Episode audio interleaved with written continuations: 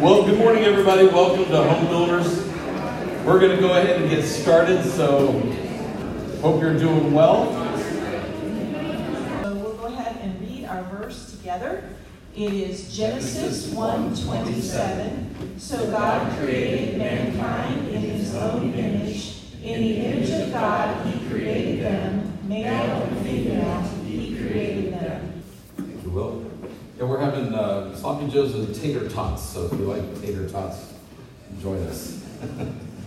How many of you like tater tots? I love tater tots. Man, it's like yummo.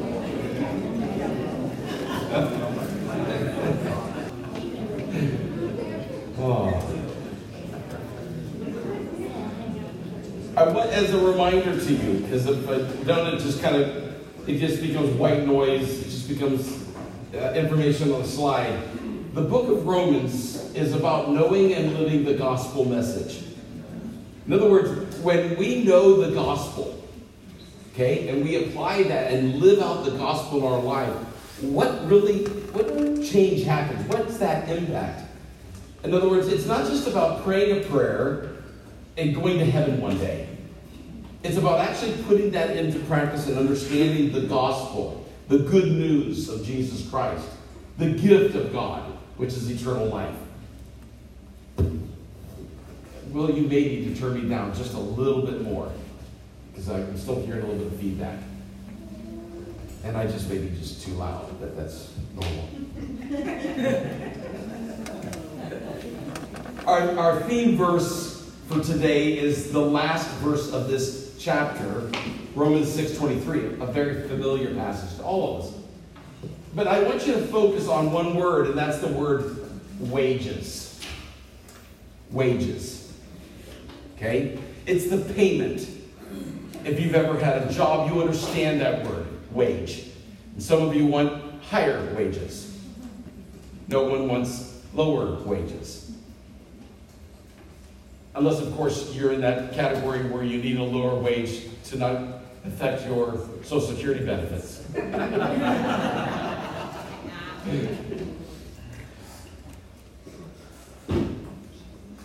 the resurrection of Christ, Jesus dying on a cross wasn't just a good thing, it was a necessity. Could, could he have just been a good man, a, a, a good prophet, and die a natural death and be our salvation? The answer is no. No. Could he have just been hanged and died in that way? Yes or no? No. Why? It would have fulfilled prophecy. Blood has been spilled. Hebrews 11 communicates very clearly that, that without the shedding of blood, there's no remission of sin. 1 Corinthians chapter 15, probably the greatest discourse from Paul, the Apostle Paul, on the resurrection. I, Cheryl and I were taking our grandchildren, the, the two oldest of these two, dinner, and they, they, they wanted McDonald's, but there was no McDonald's open inside. And so they, they were bummed. But then they go, Waffle House, Waffle House. So we went to Waffle House. And, uh, and we went to the one on Timberlake Road. And as I was, we were going in, Gary Habermas was walking out. And he was like, man, this is the best meal I've ever had. This is amazing. He said, I went to a breakfast place with, with a buddy of mine earlier in the week, and it, it ended up being something like uh, 50 bucks. I don't know where he went for breakfast, 50 bucks. This one costs us 18, you know, and so uh, regardless of whether you like it or not, that's not. I, I'm talking to Gary Habermas, and he's, he said, I have been working, I think, nearly eight years on a book, his treatise on the resurrection of Christ. And he said the publisher is in the process of publishing it right now in four volumes. And it's currently at 5,600 pages. 5,600 pages. One of the books is literally 1,600 pages alone. I said, You and Karl Barth have something in common. He goes, Oh, yeah, I'm not up to that yet. He's pretty close, but. Uh... So, in other words, aren't you grateful that the Apostle Paul did it in one chapter?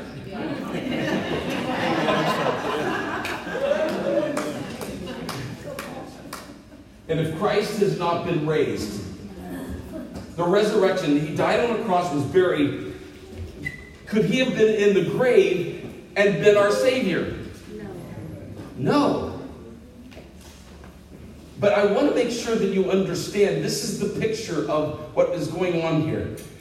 Jesus Christ was the second Adam. And he became the one who died on the cross, shed his blood, was buried, and rose again. That resurrection, and when we, when uh, you in here, if you have accepted Jesus Christ as your personal Savior, say amen. amen. There's a clear understanding that has to take place is that when Jesus died, and was buried, and rose again, then when you accept Christ, figuratively speaking, positionally, you were are with Christ. And you are raised with him. And this idea is that if Christ has not been raised, your faith is futile, is worthless, is meaningless. You are still in your sins because without the shedding of blood, there's no remission of sin. Without his resurrection, he, there's no evidence that he was worthy to be the one who paid for our sins. If only for this life we have hope in Christ, we are a people most to be pitied. And why would he say that? Obviously, living the Christian life, even the choices that if you live the Christian life according to Scripture, if there is no resurrection from the dead, if Jesus, if there is no God, if, there, if Jesus isn't the Savior of the world, I am 100% convinced it's a better life to live than anything else. Okay? However, we're to be pitied because we are living our entire life. Everything about us is designed by God to be in Christ. Everything, our hope, our peace, is wrapped up in the truth of the Word of God. And we're hoping in something that, that is meaningless, that isn't real. And Paul's trying to make that very clear. If this, if this isn't true, what are, you, what are we doing? Why are we here? If this is a social club, it's going to die. But it's not. This is reality. So the resurrection of Christ was essential for salvation and our resurrection from the dead. By it, by his resurrection, Jesus defeated death. Okay? Death is the enemy of humanity and the result of our sin. And Jesus defeated it. Romans 6.23, for the wages of sin is, death. Someone read for me 1 Corinthians 15, 55 to 57. Where, O death, is your victory? Where, O death, is your sting? The sting of death is sin, and the power of sin is the law. But thanks be to God. He gives us the victory through our Lord Jesus Christ. Amen. Death is not victorious. Because of God, He gives us the victory. Amen? Amen. We are victorious in Christ. The resurrection is real by it, believers are united with Christ. See, that's the point. We're in Christ, 2 Corinthians 4 14, because we know that the one who raised the Lord Jesus from the dead will also raise us with Jesus and present us with you to himself. 1 Corinthians 1:30 it is because of him that you are in Christ Jesus who has become for us wisdom from God that is our righteousness holiness and redemption See, because of Christ, we are in Him. We're in Christ. And He and He has become for us through the wisdom of God, that is our righteousness. Your righteousness is in Christ. Your holiness is in Christ. And your redemption is in Christ. You're redeemed Amen. by the blood of the Lamb. You have been born again. And so, positionally, we're already seated with Christ in heaven. Even though we're still here, positionally, we're there. So, there is, we have eternal life. Now, you'll hear, and I know what they're saying. Well, I, am getting my head of myself, so I'll, I'll go ahead and be patient, like Pastor Jonathan says. By it he proved he was the Son of God. Someone read for me Romans 1 4. Who through the Spirit of holiness was appointed the Son of God in power by his resurrection from the dead, Jesus Christ our Lord. So, in other words, he, because he rose from the dead, okay, through the Spirit of holiness, we understand he was the Son of God. There's no way, okay, I'm just going to be honest with you.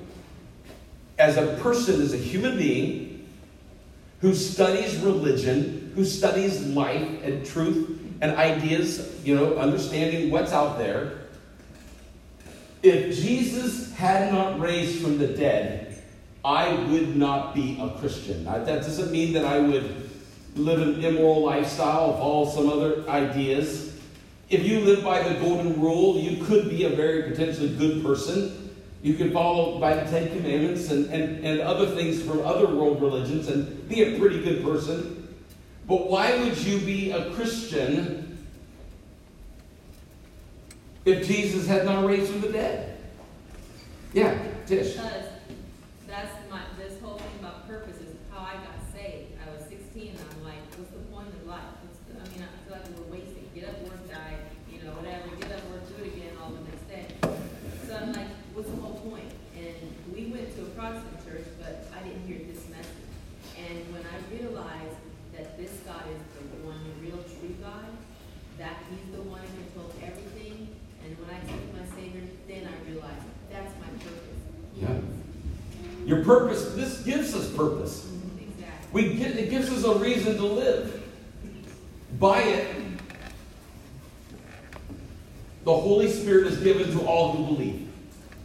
You were given the Holy Spirit of God when you became a follower of Christ. Acts 2 29 to 33. Fellow Israelites, I can tell you confidently that the patriarch David died and was buried, and his tomb is here to this day.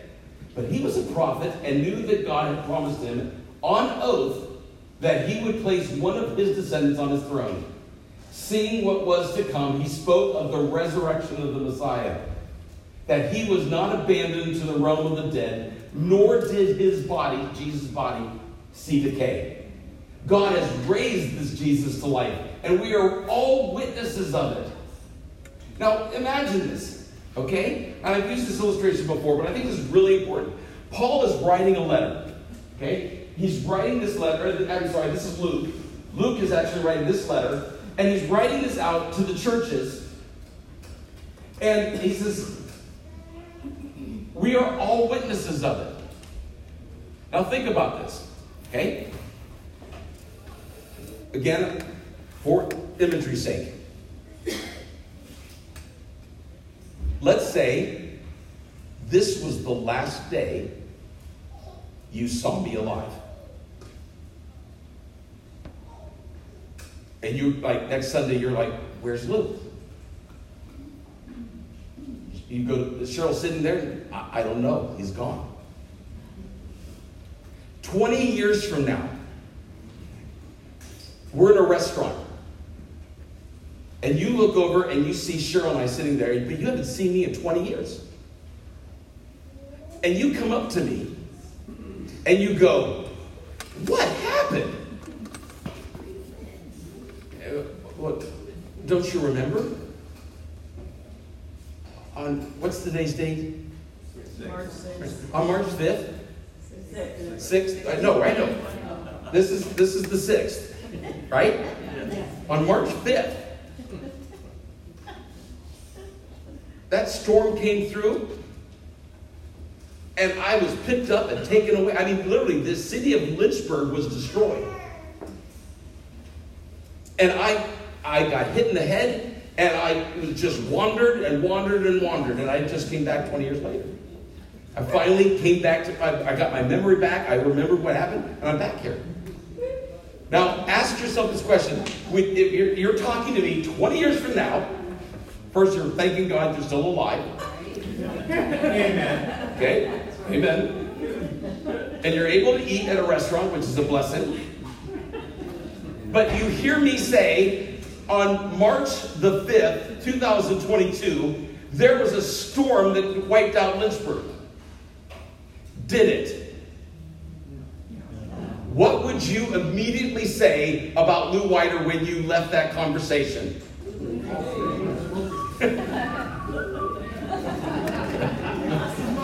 It, it, it, that, that whatever hit him in the head is still affecting him. Take that baseball bat away. Yeah, exactly. Rightly so. See, my point is this Luke is writing this letter to the church, and he says, Jesus rose from the dead. Think about this now. If they knew he didn't, they would invalidate this letter immediately at that point. No, he didn't. This isn't true at all. This is a lie. How could you say that Jesus rose from the dead when we all know he did? And people today are like, well, you know, the different theories that have come up from it, but they were they were witnesses of it. And now he's exalted to the right hand of God. He has received from the Father the promised Holy Spirit and has poured out what you now see and hear. The Holy Spirit came upon believers, and that continues to this day. And you, if you are born again, the Holy Spirit of God lives within you. Now, at the end of this message, when we get into this concept, a lot of times people don't like the analogy of slavery, and I get that. Okay? But what does Scripture tell us? Know you not that your body is the temple of the Holy Spirit and you're not your own? You have been bought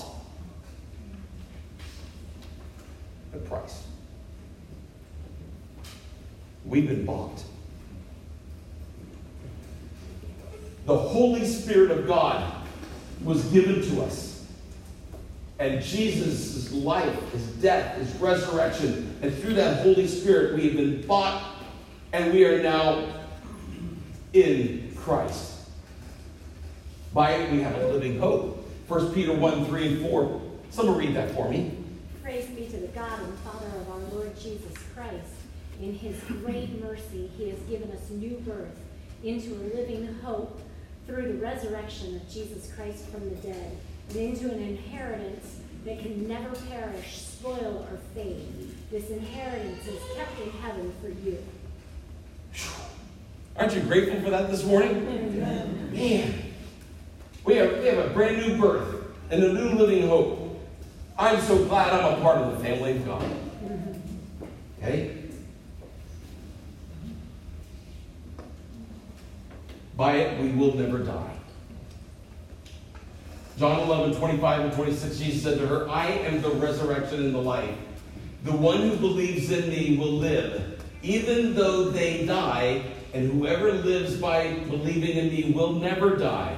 Do you believe this? Now, in other words, here's what he's saying, and this is where some people, uh, I get it, okay?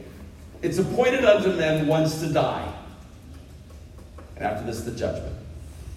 But the point is this when you are in Christ, when you have been born again, when you have the Holy Spirit of God in you, you go from life to life. You've already been given eternal life. Death is a momentary thing that, that lasts, but, but for a, a nanosecond. Yeah. Mark, did you, or are you just praising the Lord? You're just lifting your hand and praise the Lord. yeah, we're just going to be out of here. We go from life to life. And so some people, we never die. And then it really gets confusing to people. What is this what he's saying? Do we never die? Yes, you're going to die. I'm going to take my last breath. Unless the rapture happens, happens, and that's where I theologically stand. I believe in the rapture of the church. We're out of here. And Hallelujah. If it's today, I'm, I'm ready. Are you ready? And if you're not, talk to me afterwards. Let's get you ready. Because Jesus can come back today. Death brings life. Romans 6, 8 through 10. Now, if we die with Christ, we believe that we will also live with him. For we know that since Christ was raised from the dead, he cannot die again. Death no longer has mastery over him. See, Jesus died too. But he got victory over it. He rose from the dead. The death he died, he died to sin, sin once for all. But the life he lives, he lives to God. And that's the imagery that we're to have. In this sense, remember 1 Peter 3.18, for Christ also once suffered for sin. The just for the wired the unjust. Why? So that he could bring us to God. Being put to death in the flesh, but made alive by the Spirit. He's the bridge between us and God the Father. I don't need to get right with the Holy Spirit.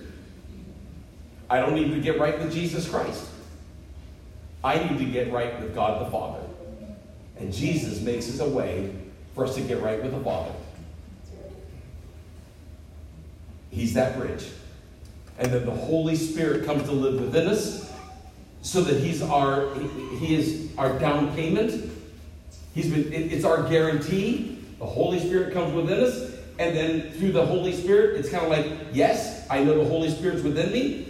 Uh, I, I, I, think differently. I'm, I'm understanding the word differently. Uh, I'm, I am able to live out these fruits of the Spirit, which I couldn't do before because everything was self motivated, etc. Even being a good person was self motivated before.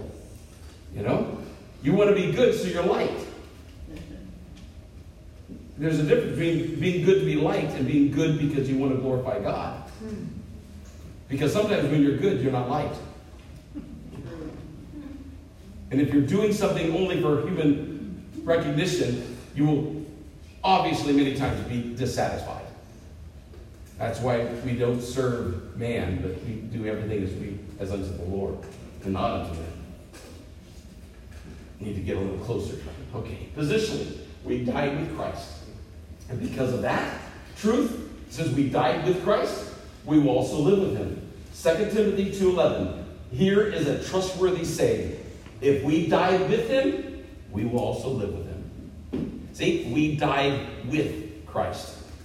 What he does is he, he basically says, because I died, when you receive me, you receive everything about me. When I died, you died. When I raised, you were raised. That's a, that's a biblical idea of positional salvation. Okay? This is a truth. You can trust it. If I rose from the dead, so will you. Because you already have. Death wasn't Christ's master, and it isn't ours.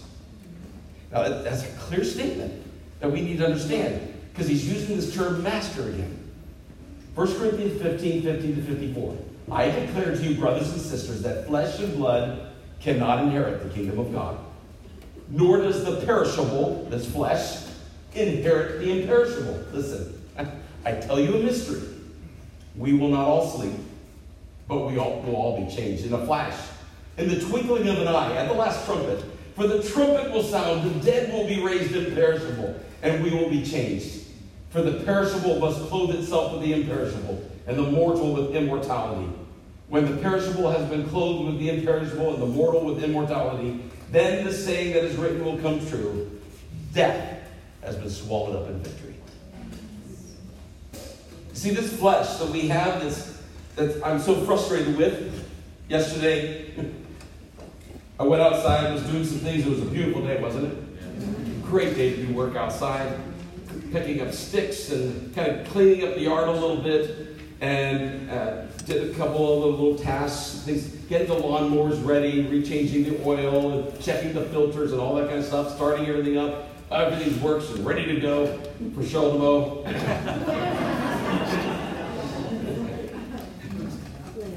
sort of, I was kidding. Um, and Cheryl had been asking for a long time. She, we were going to cut two trees out next to the, the, the woods next to us, and uh, so I, I think, okay, this is a short one. I can do this one. I'll get Will to help me. Will, she,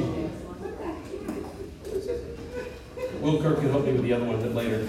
But uh, um, so I cut that one down, and and Cheryl's just coming home from walking as I cut this tree down, and she's looking at me like, "What are you thinking?" And so I'm, I'm, I'm cutting this tree up and, and, you know getting it all trimmed off, and and then she starts, and then she goes, uh, on the embankment.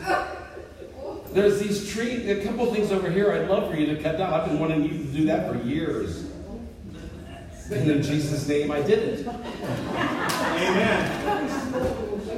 And I'm done, and I'm literally walking like I'm in traction. My body is sore, and I'm literally walking up the steps, you know, like this. And I can't even describe the pain. But my point is, when you do something that you're not used to, you've got to go, oh, man, this is, this is, this is difficult. This body.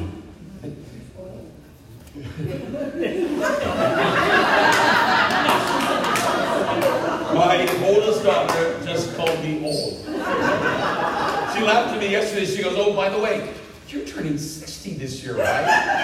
And she just starts, yeah, like she just did laughing. Do I agree that this perishable must put on imperishable? This is not an eternal body, let me tell you. Anybody else understand what I'm talking about? Come on. Get a witness here. See, the great paradox is that death brings life. And Jesus tried to explain this to the disciples when he was alive. He says, John 12, Jesus said, like, the hour's come for the Son of Man to be glorified. He's trying to talk about his death. And he says, Very truly I tell you, unless a kernel of wheat falls to the ground and dies, it remains only a single seed. But if it dies, it produces many seeds.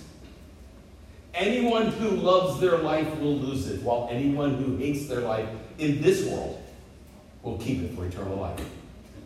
Whoever serves me must follow me, and where I am, my servant also must be. Again, that word servant is the word doulos, could also be translated slave. My Father will honor the one who serves me. Here's the point. We understand it. We know it. Something must die for life to begin. I remember as a kid helping out with my parents, and we would take in our in our garden we'd take kernels of corn and plant them into the ground. We didn't grow wheat. It was just a garden. But I remember that kernel of corn that has died was placed into the ground and a shoot would start up. And by the end of summer, I would see at times two or three ears of corn with hundreds of kernels in every one of them. A single seed brings life. But it must die first. And in reality, unless you die, you will not have life. Not only at the end of our life, but each and every day. That's why my prayer each morning is Lord, help me to die to myself today, that I may truly live. Because when I die to me, everything else begins to have meaning. Everything else becomes so much clearer. Have you, if you ever tried to live for self, you will never be satisfied. Hmm. The hedonistic paradox is real.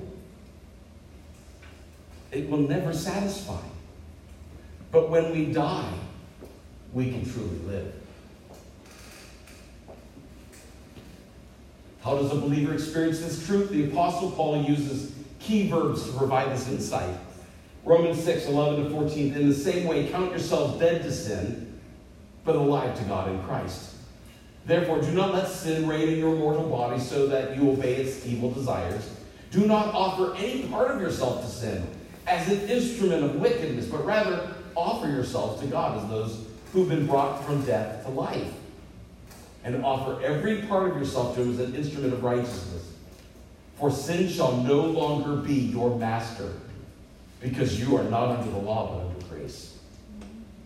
You see, these verbs include count. In the translation that you use, there are different words. The word count has also been translated consider, it would be a, a good one. The word consider ourselves, think about it. Would you consider yourself to be dead to sin alive to Christ? You have to think that way. I am dead to sin and alive in Christ. 1 Peter 2.24. Someone read that for me. He himself bore our sins in his body on the cross, so that we might die to sins and live for righteousness. By his wounds you have been healed. See, that's the idea here. You have really been, you've been completely healed because of what he did. And when we die, we can live to righteousness. When we die to our sin, we can truly live for righteousness. Reign. Don't let sin control your life. 1 Corinthians 6.12, I have the right to do anything, you say, but not everything is beneficial. I have the right to do anything, but I will not be mastered by anything. And the great struggle many times in the Christian life is what happens when we are mastered by something, even as a follower of Christ. See, we don't have to be mastered by anything. But it, there are times in the Christian life, and even in my own, when desire uh, controls us, it seems like. A gentleman came forward this morning in the 815 service and he said, I'm an alcoholic. Today, I want to accept Christ. I want to get my life right with Him. I want to end this addiction in my life. Man, that, that takes courage and that takes support and that takes help. That's where we come together as the body, confess our faults one to another. But at times we're, we're, we're, controlled by sin. Even as a follower of Christ, it's not that we're not born again, it's the issue that we're allowing the sin nature to be in control. And none of us wants that, but at times we do. He says, but obviously, he says, we, we, we can do anything, but I will not be mastered by anything. What are you being mastered by? What am I being mastered by? Cheryl and I talk about this, and we talk through some issues, and you know, it's like how do how do we not allow anything to control us? Ideas, thoughts, attitudes, choices. How do we live our lives in such a way that's holy all the time?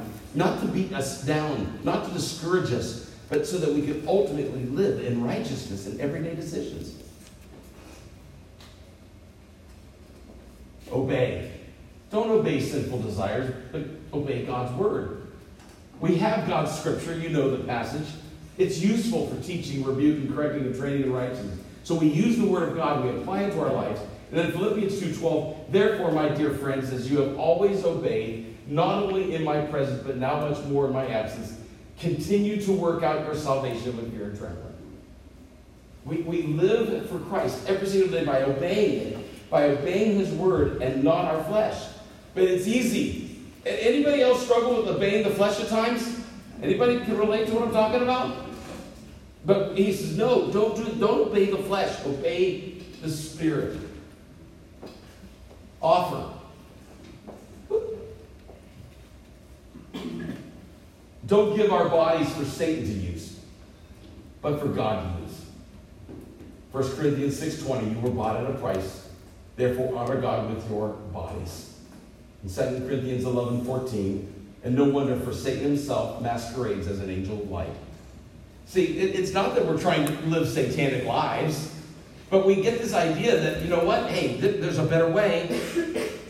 And he, just like back in the garden, he deceives, he, he lies to us. He begins to think, hey, you would be, you know, you, you would be better off with blank. You'd be better off doing this. You'd be better off doing that. And when we choose to obey it, are we satisfied? Is it fulfilling? Is sin fulfilling? No. It always leaves us empty. So the idea that is okay, Lou, live every day, die to yourself, live for Christ, and experience the amazing fulfillment of being a child of God. Finally, Paul illustrates the choices we make regarding sin and holiness with slavery. He's using a human illustration for a particular purpose because they can understand it. What then? Shall we sin because we're not under the law but under grace? By no means. He goes back to what he said in verse 1. Shall we continue in sin that grace may increase? Abound? God forbid. How shall we that died to sin live any longer in it? Don't you know that when you offer yourselves to someone as obedient slaves, you are slaves of the one you obey? So in other words, if I if I'm choosing to sin, if I'm willfully sinning, I am saying, I, Satan, you, I'm obeying you. I'm obeying you. When I choose to follow righteousness in God's word, I'm saying, Lord, I'm obeying you. And God says, What are you going to choose today? What are you going to choose? Are you going to choose righteousness or are you going to choose sin? The fruits of the Spirit or fruits of the flesh? Whether you are slaves to sin, which leads to death, or to obedience, which leads to righteousness. But thanks be to God that though you used to be slaves to sin, you have come to obey from your heart the pattern of teaching that has now claimed your allegiance. You have been set free from sin and have become slaves to righteousness. There. I'm using an example from everyday life because of your human limitations.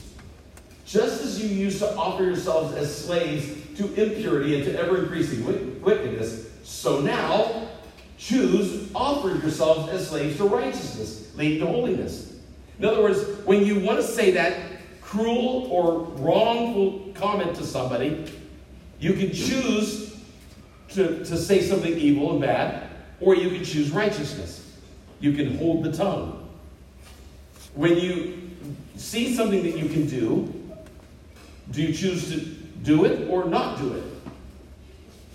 When you were slaves to sin, you were free from the control of righteousness. What benefit did you reap at that time from the things you were now ashamed of?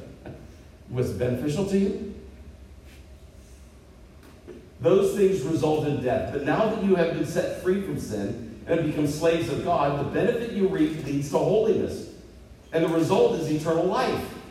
For the wages of sin is death, but the gift of God is eternal life in Christ Jesus our Lord. Paul describes this as an example from everyday life. 10 to 20% of the population of Rome, 5 to 10 million, were slaves in Rome in the first century. Kind of getting an understanding of what was taking place. People were bought and sold.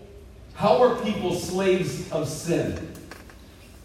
Now, I want you to think through this out. How are people slaves of sin? They get hooked on something. They get hooked on it. Habits are formed. The what? Habits are formed. Habits, sinful habits are formed. Addiction. Addictions, temptations that are just yielded to. You just give in. There's no longer a battle or a fight. Until you come to Christ, you can't help yourself. Until, until you have the power of God within you, the Holy Spirit, you can't help yourself. Lasting consequences of bad decisions. Lasting consequences of bad decisions. I ask this question why do we obey our lusts? And I'm not just talking about sexual sin here. Lust, lust is, a, is, a, is an intoxicating desire for anything fleshly. We can obey our lust when we are uh, doing anything that is displeasing to the Lord. Desire to sin in any form. Okay? So don't think of lust as just related to sexuality. It's not. It's anything. We could lust after money. We could lust after power. We could lust after um, authority. We could lust after control. We would want our own control. I want to be in the driver's seat. Holy Spirit, get in the back seat. I'm taking control of this situation. I'm trusting in myself. I'm going to get us through this problem. I don't need you, God, right now. I will work through this, right?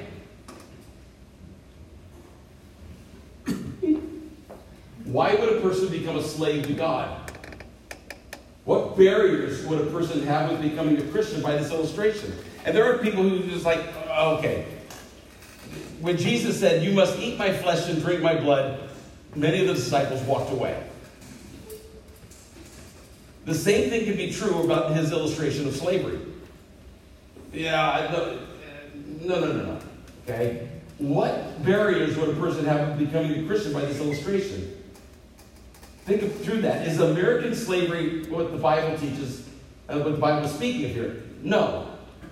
Though there are similarities to it in the sense of it wasn't, we're not talking about uh, the illustrations from the Christian life in which uh, you um, are taken from where you are to where you will now be a slave. It's more of the idea of a bondservant. You're choosing. I choose to be under your authority. I choose to be, uh, you I choose you to be my master, my Lord. It's, they didn't choose that in American slavery or British slavery and others around the world. What's the difference? See, Romans 6, 16, 8, don't you know that when you offer yourselves to someone as obedient slaves, see, that's the point. They are, we are offering it ourselves. I'm choosing to be God's slave. That's the difference. I choose to give up my rights. I choose to give up my will. It's His will. Yours be done. Okay? We've read that, so I won't belabor it.